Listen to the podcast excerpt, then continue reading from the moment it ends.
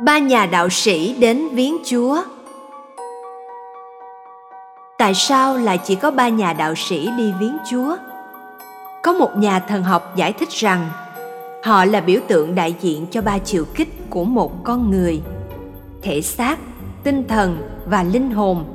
Hoặc họ cũng có thể đại diện cho hiểu biết, cảm xúc và lý trí của một người. Do đó, gặp gỡ chúa trong đêm giáng sinh là một cuộc gặp gỡ toàn vẹn. Vì chúa của chúng ta đã hiện diện một cách trọn hảo nhất với chúng ta. Ngài là ngôi lời nhập thể.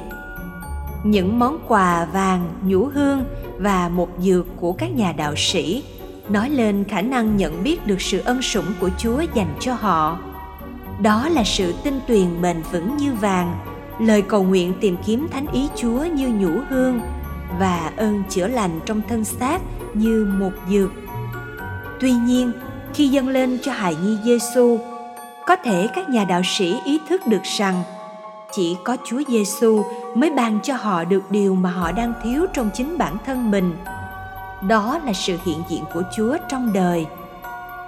Các nhà đạo sĩ ý thức được rằng chỉ có Chúa mới là vua thật của cuộc đời họ, nên họ dâng Chúa vàng, vốn là một biểu tượng của ngôi vua.